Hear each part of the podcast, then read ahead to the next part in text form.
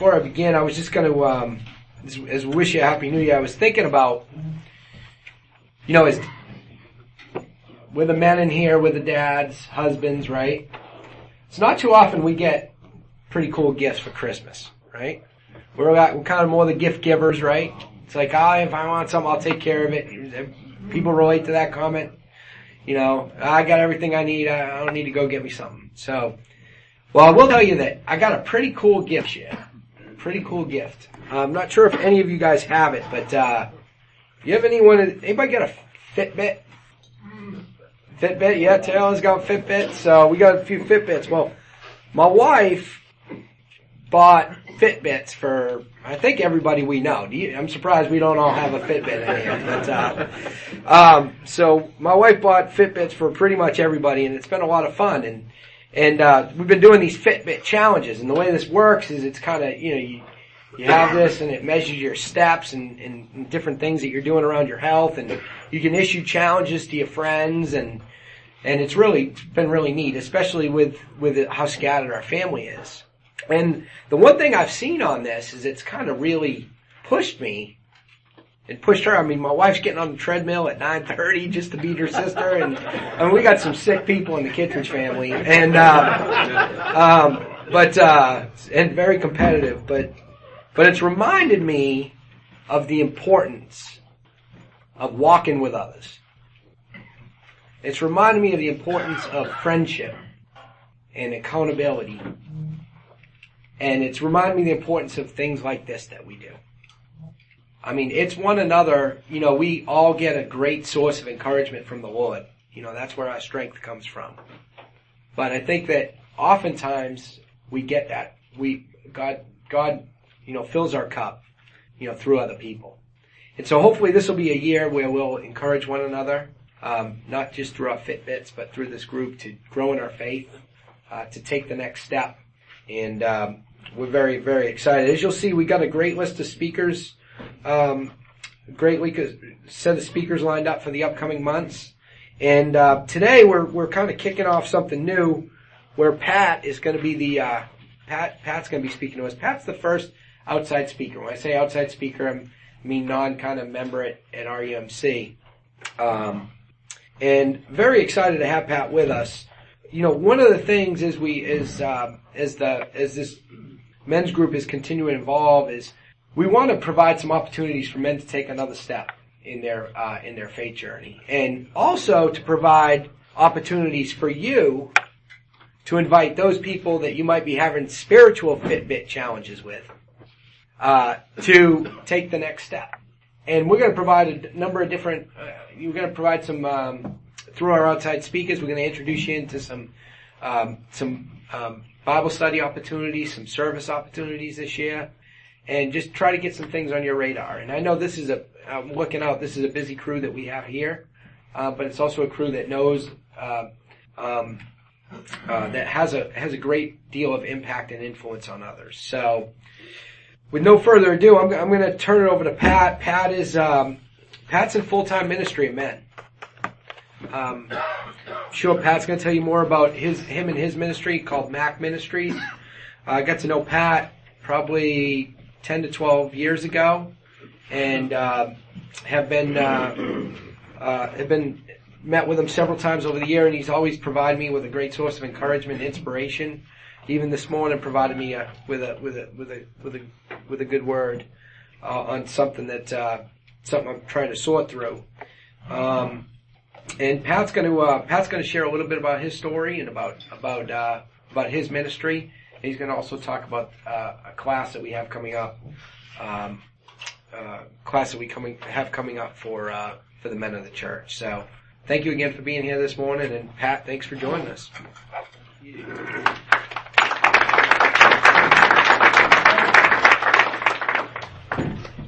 So, how many of you all have a vehicle without heat? or, or the heater working? There you go. You're still here. Wow.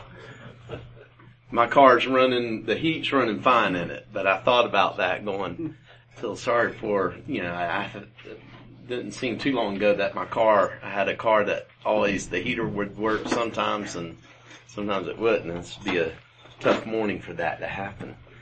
Um, let me open us with prayer, please. Wonderful Father, thank you for this time you give us here at 6:45 in the morning and at your church here that you give us this opportunity just to come and fellowship in your son's name, whose we belong to. And Lord, we just ask that you open our hearts and ears this morning and let our sharing and discussion just glorify you. In Jesus' name we pray, amen. It was probably the summer of 2004. And how many of you have heard of a ministry organization called Man in the Mirror or Pat Morley? So I had ventured down to Orlando, Florida to the headquarters of Man in the Mirror to, as for my own kind of growth and going to a, a three or four day seminar. I can't remember how long it was, but the title of it was how to build a, or how to build a sustaining men's ministry. And at the time I was very active at my home church, which is in Marietta, and it's First Presbyterian Church of Marietta, Georgia. And I went with another friend and we were sitting in a room of 75 to 100 men from all over the country and Pat was speaking to us and he made a comment about, he goes, do you know what the problem with men is?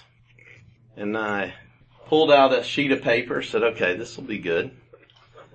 And I saw others pulling out and he goes, let me share with you, and I'm going to read here from some scripture, what the problem with men is. And he read to us from Mark chapter 12, verses 18 through I think like 23 or so. It says, Then the Sadducees, who say there is no resurrection, came to him with a question.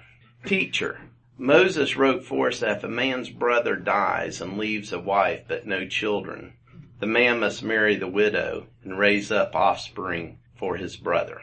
Now there were seven brothers. The first one married and died without leaving any children. The second one married the widow, but he also died, leaving no child. Now it was the same with the third. In fact, none of the seven left any children. Last of all, the woman died too.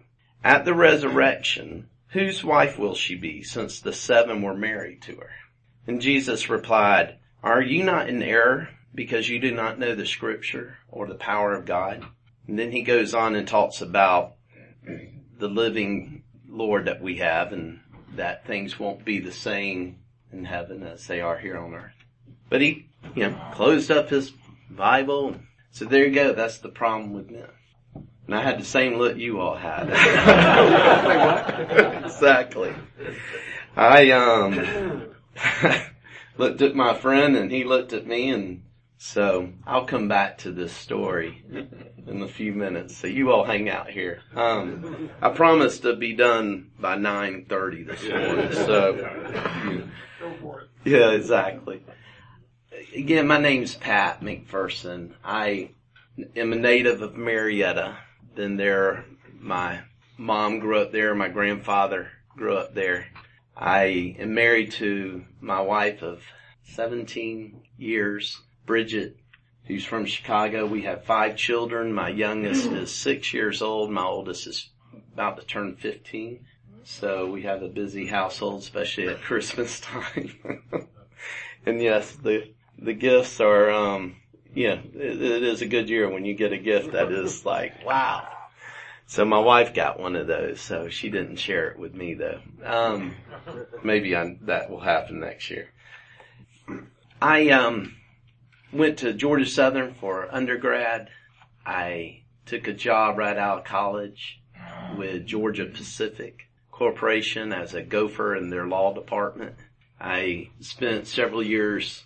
We were in the midst of environmental um, dioxin litigation. So I would go to southern Mississippi where there were pulp and paper mills, if anybody's familiar with that industry and I would find office space for the attorneys and then when the trials start, they would usually last anywhere from six to 12 weeks and I'd sit on the front bench with the counsel and be in charge of the exhibits. And so that was my introduction into the corporate world back then and quickly realized I was not made out to be in the legal arena. But I did pursue two master degrees at Georgia State University during that time, one in MBA and then one in healthcare administration where I ended up spending about 15 years doing benefit administration at one at Georgia Pacific doing managing their healthcare plans, their HMOs, things like that.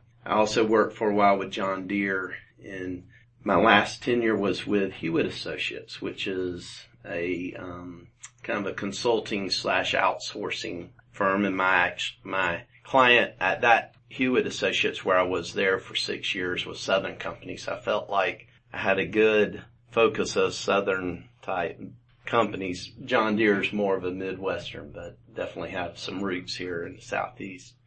But about 13 years ago, I definitely was experiencing some discontent with work.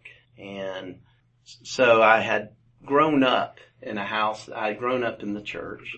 I do not remember a time that I did not know who Jesus was. My mom and dad were great at making sure we knew of the Lord at least and knew the Lord. And I had plugged into a Bible study, a group of men who met on Friday mornings. And one of the more common themes of our Bible study was we all worked in the Cumberland Mall area. So it was a group in that I did not actually know.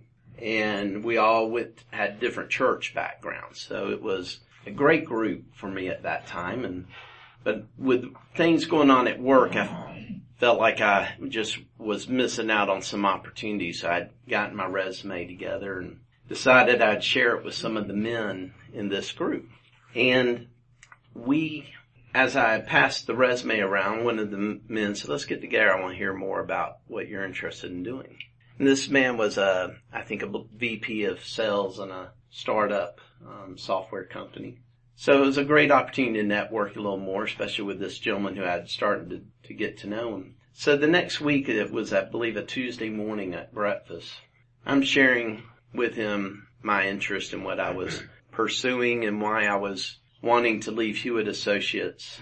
And I remember him at the end of the conversation saying, well, let me share something with you. He goes, it sounds like your discontent's not necessarily with work, but with your relationship with the Lord. And I was like, wow. Well, you know, I go to church every Sunday and you know, you must not know me that well because, you know, I've, you know, got a great attendance record and, you know, involvement and I'm in the men's group and, you know, and he said, well, let me share something with you. He goes, if you could, you know, audibly hear God talking to you right now. And he said, Pat, I got plans to use you at Hewitt. I don't want you to leave. What would you do? And kind of just without even thinking through it, I just said, well, look, I have a, a path I'm on, a career plan. And it's real important. I've worked hard to get where I'm at and I, and you know, I hear you, but I've got to make some choices here. And that's kind of where I'm headed. And, but somewhere in there at the same time I shared, but I sure do wish I could trust God in a way that I might listen to that. And he goes, well, let's keep meeting together. He goes, come back next week and we'll have breakfast again. Well, that breakfast lasted a year and a half and it was weekly. And what happened during that time was I got discipled. And I didn't know it at the time that that's what was happening, but each week this gentleman, his name was Dave, he would come in and he would, he was married, had three kids, you know, and he would come in sharing some problem he was having either work or at home or something. And he always had a scripture with him that he would share with me that seemed to be to resonate with what was going on with him. And I would listen to it and, and then he would also say, well, do you mind if we pray about this? And he would pray and he's like, well, it's great meeting with you. We'll get back together next week. And that went on for some time. And one of the things that, one of the things I was recognizing was like, wow, these meetings are all about him all the time. but something else started happening there. I started thinking, I wish I knew the Bible like he does. He really goes and looks for answers in scripture as maybe opposed to me who would go to scripture for comfort as opposed to answers. And he got, and I also was noticing how he prayed about everything. It, you know, wasn't just crisis prayers. It was, you know, legitimate. He just seemed to have this conversation with the Lord, kind of like I would have maybe with my boss or, you know, at times with my wife. And I started finding that I was desiring that. And I started, you know, over the course of two or three months, I found myself started, I'm going to plug into the Bible more. It became over time just something I did on a daily basis because I really didn't know where to start there. How do I come to know the Bible? You know, and I've been going to church all my life and hearing about the Bible and hearing about the Lord. How do I take that and jump in to that? And that was something foreign to me.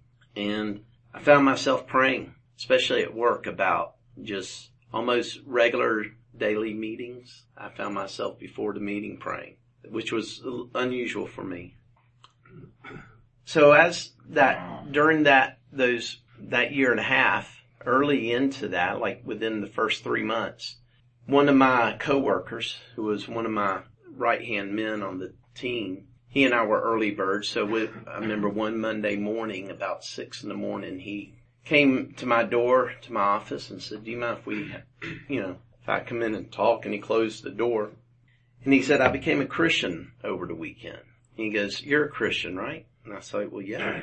And I said, you know, sit down. His name was Jim. And he started just sharing what had happened. He was mid forties, married with kids, and he said that his dad had invited him on a habitat mission trip because he had taken the week before off from work. And his dad was in Birmingham, but they actually took a trip out to Colorado and he did it just to get away from the family and spend some time with his dad. And he goes, and wow, he goes, something happened that week. I'm really not sure, but Jesus really revealed himself to me. And he said, and you know, I'm excited for him. And he says, but I'm scared to death. And I said, well, of what? And he goes, well, my wife, my kids, we're not Christians. We don't go to church anywhere. He goes, and I'm not sure what to do here. He goes, I haven't even said anything to them because, you know, I would just come on, scoop them all up and take them down the street to the closest church and say, look what I found. And he goes, and they're going to think I'm a freak. and it was, you know, but I could hear the sensitivity, the, the earnest, you know, concern he had. And so I started sharing with him what was going on in my life with this man named Dave.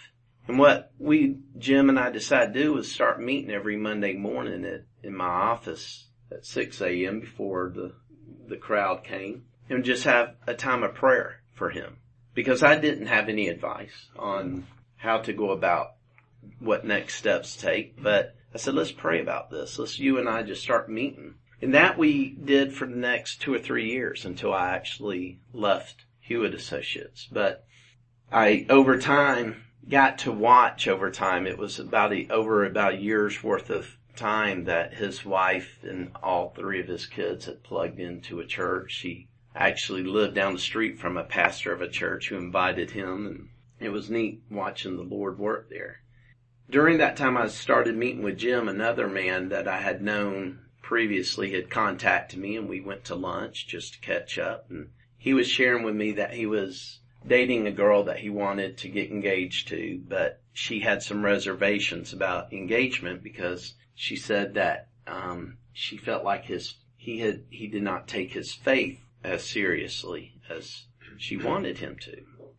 And I was like, wow. And he was like, and I thought of you and was wondering what you had to think, what you thought about that. Well, the group I would have been in, in that Friday morning group, we had gone through a book called um, or we're in the process of going through a book called Disciplines of a Godly Man. It's a great book, especially helping me. I remember it just did great wonders for me in just applying my faith to a daily walk. So his, this gentleman was named Pat. And I said, well, Pat, I'm, you need to read this book. It's been very helpful for me. And what happened was he and I decided to start meeting once a week before work and going through the book together. Well, that happened with two other men that I know. And so that saying no Monday through Friday morning, I am booked up before work. not sure what I'm doing here, but, but I'm really just having conversation with other Christian men about how to go deeper in their faith.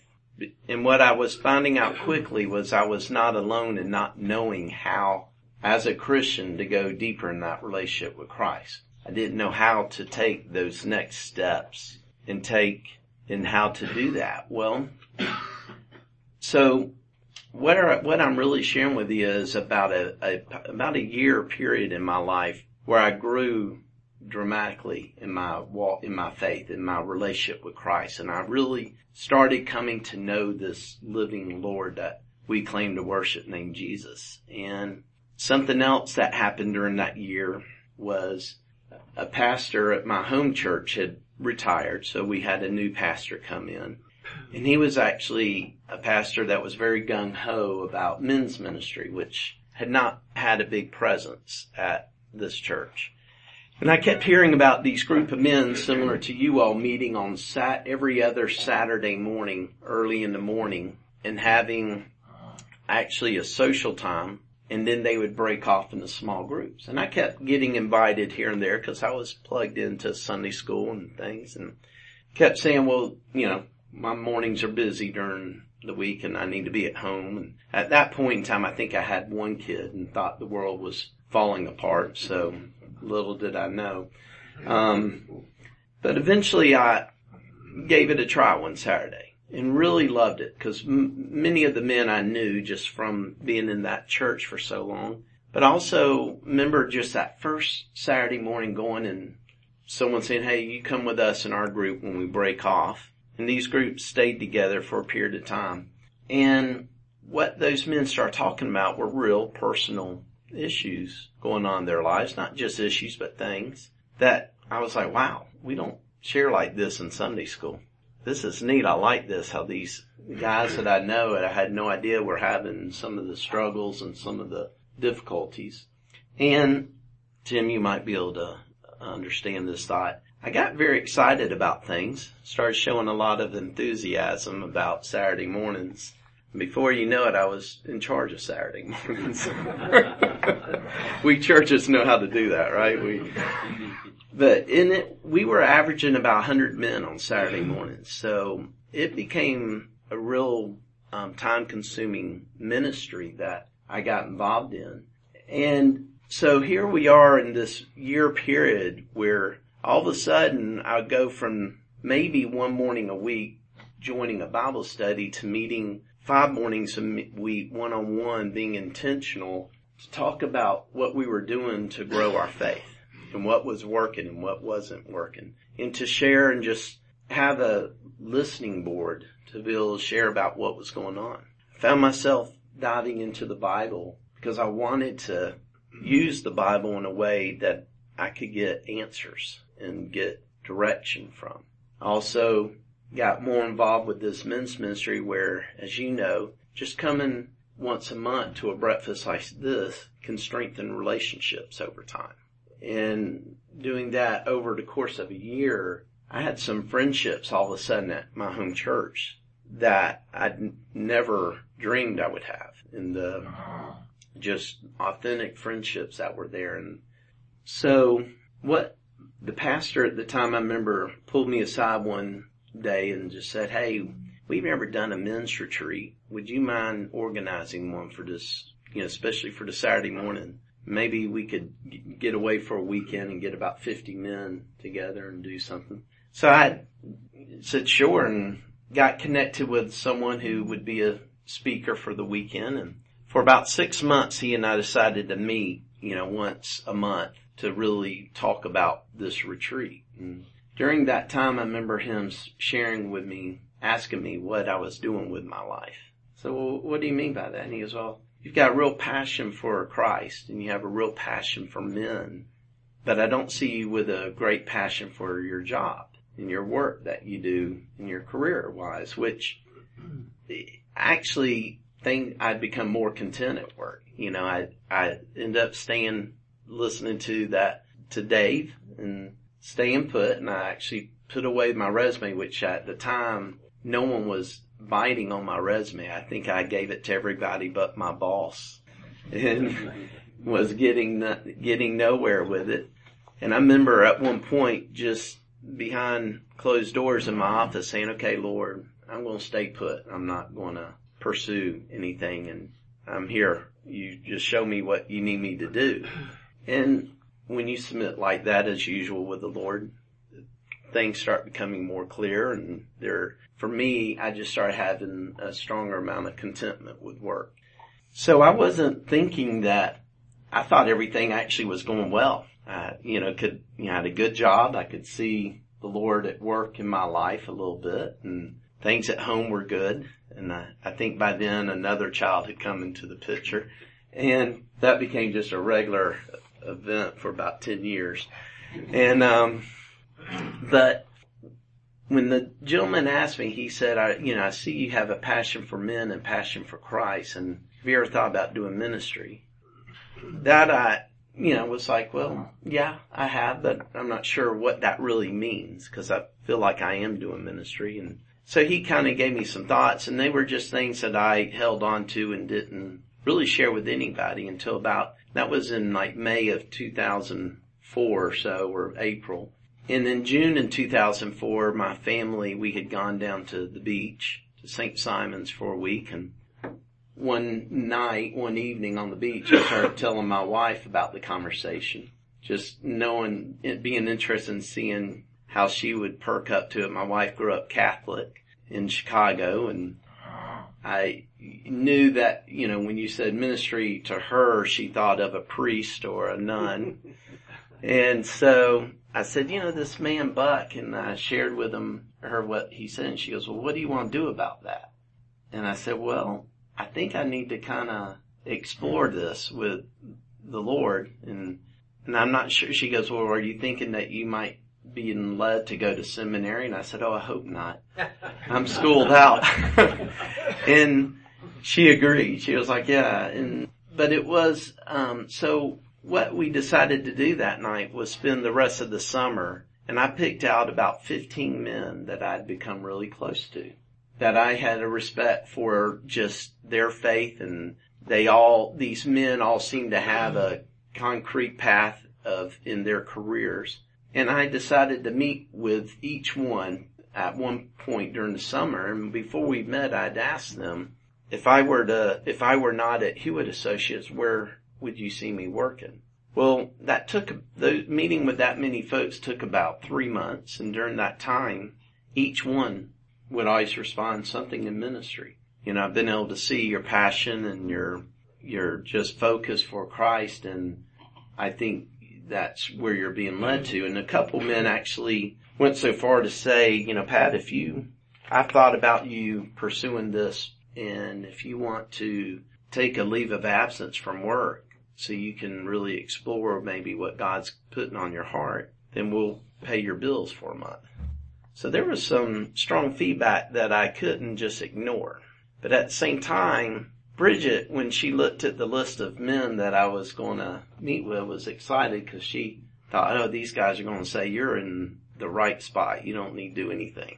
So I was coming home that summer from a meeting each week and her saying, how'd it go? And I was like, wow, it's great. And I was getting all excited. Didn't know about what. Cause at the time I really didn't know what it meant to go into ministry. It was still something very foreign to me from that perspective. And, but she was also though getting more and more fearful of it and what that meant.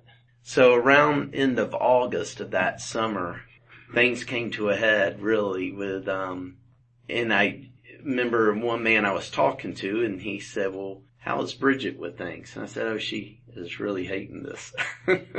she really thinks that I'm in a good place and that you know, the Lord's doing things with me and we got a good job and she, and he said, well, I would then just put everything on hold until the Lord brings you two onto the same page. And so that day I called her and said, Hey, let's go to lunch. And she said, you've never called me from the office for going to lunch. So she knew something was up. And I said, why don't you and I just take a break from talking about this ministry thing until after Christmas? I was actually about to enter into a very busy time at work. If you've been in benefits at the fall is planning for your January benefit plans and there's just a big rush period. And she loved it. She was like, absolutely. But we both did agree that we would pray about it and just ask God to get us on the same page on what was happening. Well, around October, that was the end of August, around October of 2004, Bridget had gone to a women's event at some church in Buckhead with some friends. And I remember she got home late in the evening and, you know, was excited and said, look, whatever, God, we got to chase after whatever God's calling us to do. We, if it's ministry, we need to go figure out what it is and let's do it. I was like, wow, okay. And what she had done is gone to a, um, a seminar where the theme of it was, I dare you to move. And of course, the message from the lady who spoke at this event was really saying how many times we miss out on callings just because of the risk of the, you know, just the uncertainty and us being able not to take that next step. And she goes, I really think God is pushing us to do something. So we still waited till after December, but what I did in that January, and it was 2005 of January, was I called, I think most, 12 of the 15 men and their wives all came over one night for just a social.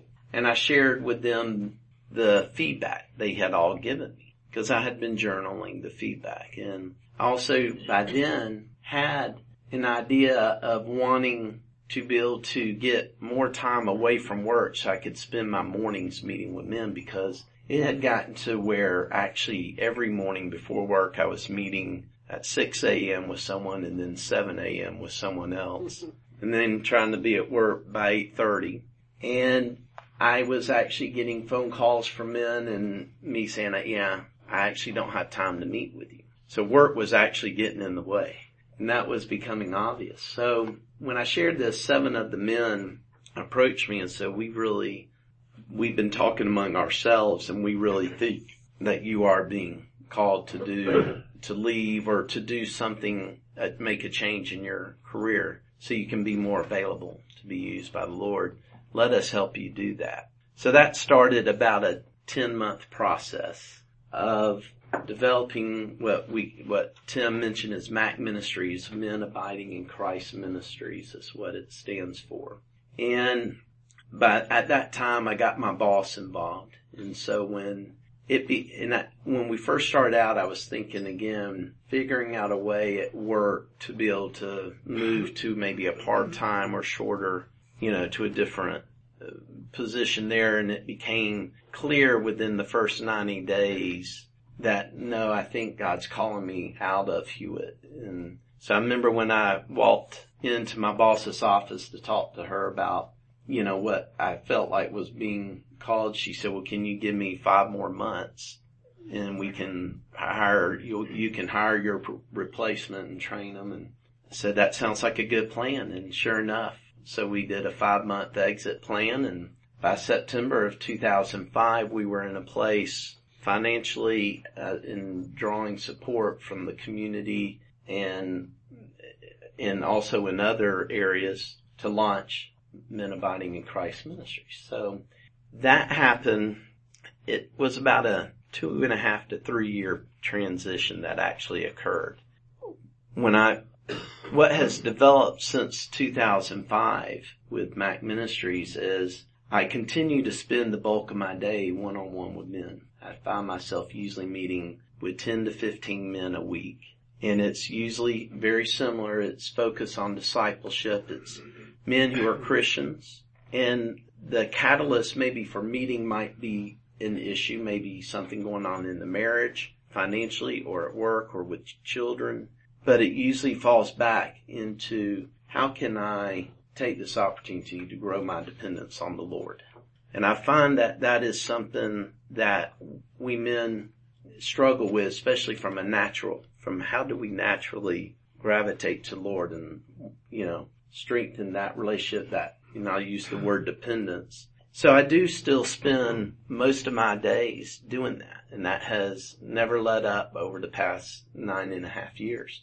Something that has also grown was starting in the spring of 2006, I got a phone call from another Presbyterian church out in Douglasville who had heard what I'd been doing with men's ministry there and said, can you help us get something going at our church? So I ended up going and spending like six months meeting weekly with this leadership team. And I took them through a book called No Man Left Behind that Pat Morley had wrote that talked about how to build a sustaining men's ministry and using and a lot of times I'll talk and I'll say sometimes that men's ministry doesn't work, but ministry to men does. And what I mean by that is in our walk with the Lord, in that relationship, it's sustained by the focus being on the Lord and not on a program or not on a certain event. Now, the events and programs are catalyst for ministry. So where they go hand in hand. But a lot of times I find that when we're focused on men's ministry, the focus is too much on the event and getting the numbers of men to the event as opposed to, for example, just gathering the men versus growing the men. And so what I have found is I have worked with about 10 churches over the past eight or nine years. And I work with a leadership team on how do we become intentional about discipleship within the men's program.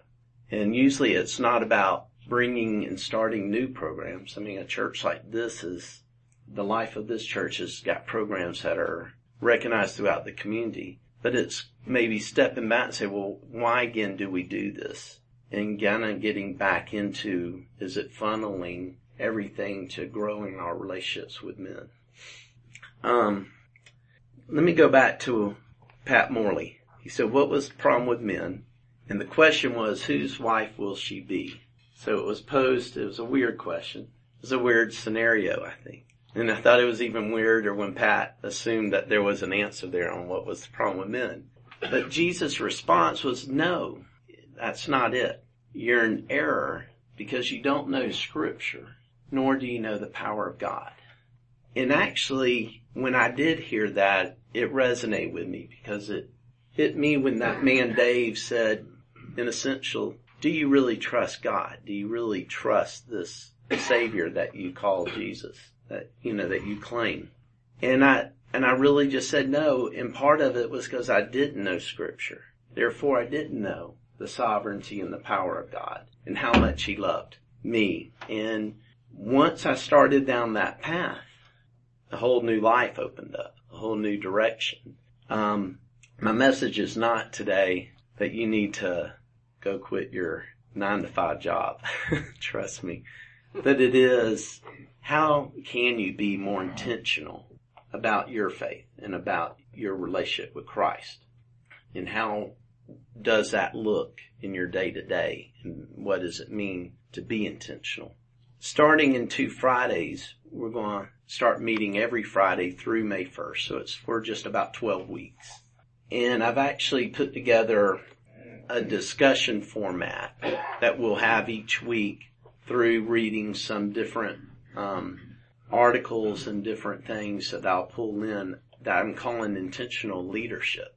And I encourage you all to come join us. Um, there's space for about 20 because don't want it being too big because it is a discussion format. But if you can carve out time on Friday mornings, I think we put from 6.30 to 7.45 every Friday I would love for you to do it. I think that when we start talking about leadership, my experience personally has been I fall back to what role I have. But as when we look in the Bible, especially at chapter 11 in Hebrews, and we're reminded of the faith of so many patriarchs from the Old Testament, what we see was their response to the Lord, which opened so much for leadership to happen. And we see it today. And I really believe that when we're intentional about leadership, that intentionality needs to be focused on our response to the Lord as opposed maybe to the role we have.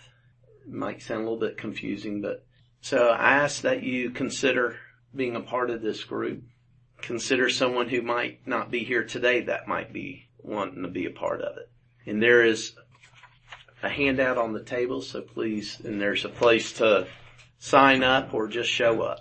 That's and there's, um, and that's all you have to do. I really appreciate you all letting me come this morning and share. Tim, thanks for pursuing me here and getting me here. And I look forward to spending the next three months with many of you. And so let me close this in prayer.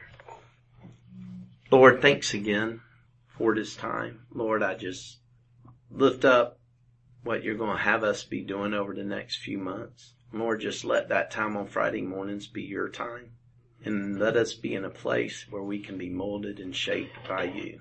Lord, just let your son have the glory and let it be honorable to you. And Lord, just let us grow in it. In Jesus' name we pray. Amen.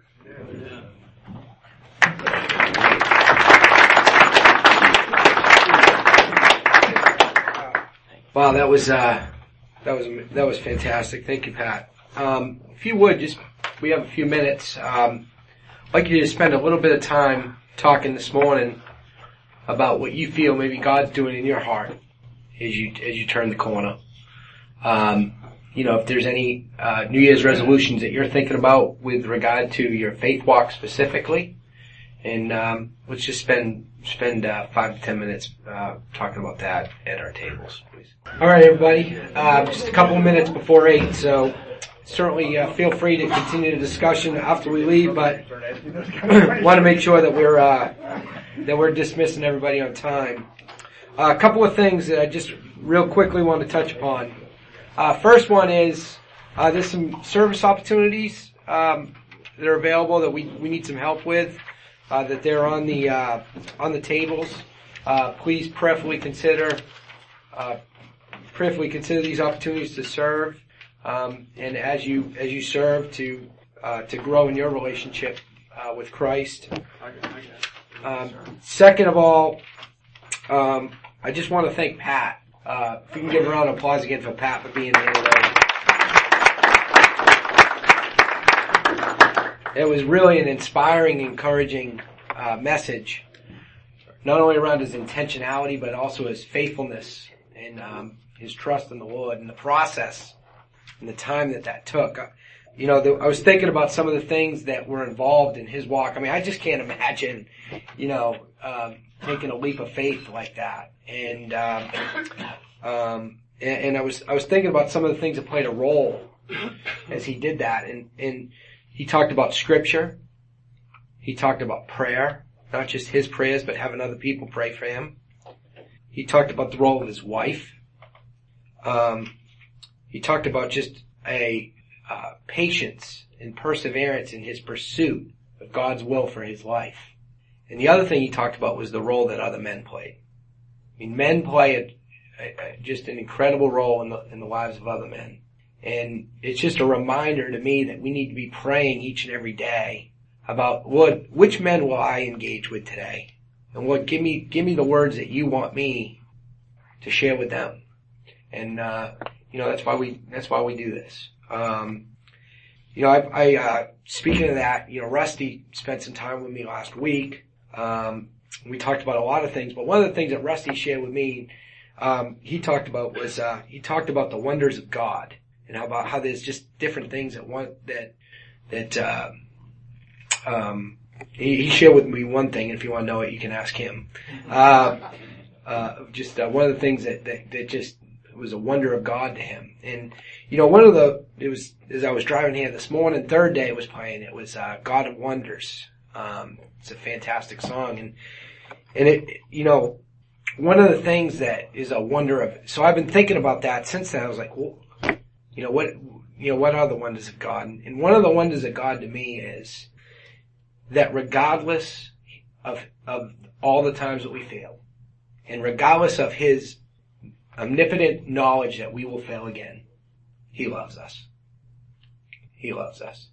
And as we go into the new year, and we feel that God's doing a work on our heart, and we're talking about to each other about maybe some of the resolutions that we that we know we that we feel feel may, we may be called to do in our in our faith life. We may be hesitant to take those steps in our spiritual journey because we just think we'll fail again. But we only we only Lord only knows what He has in store for us.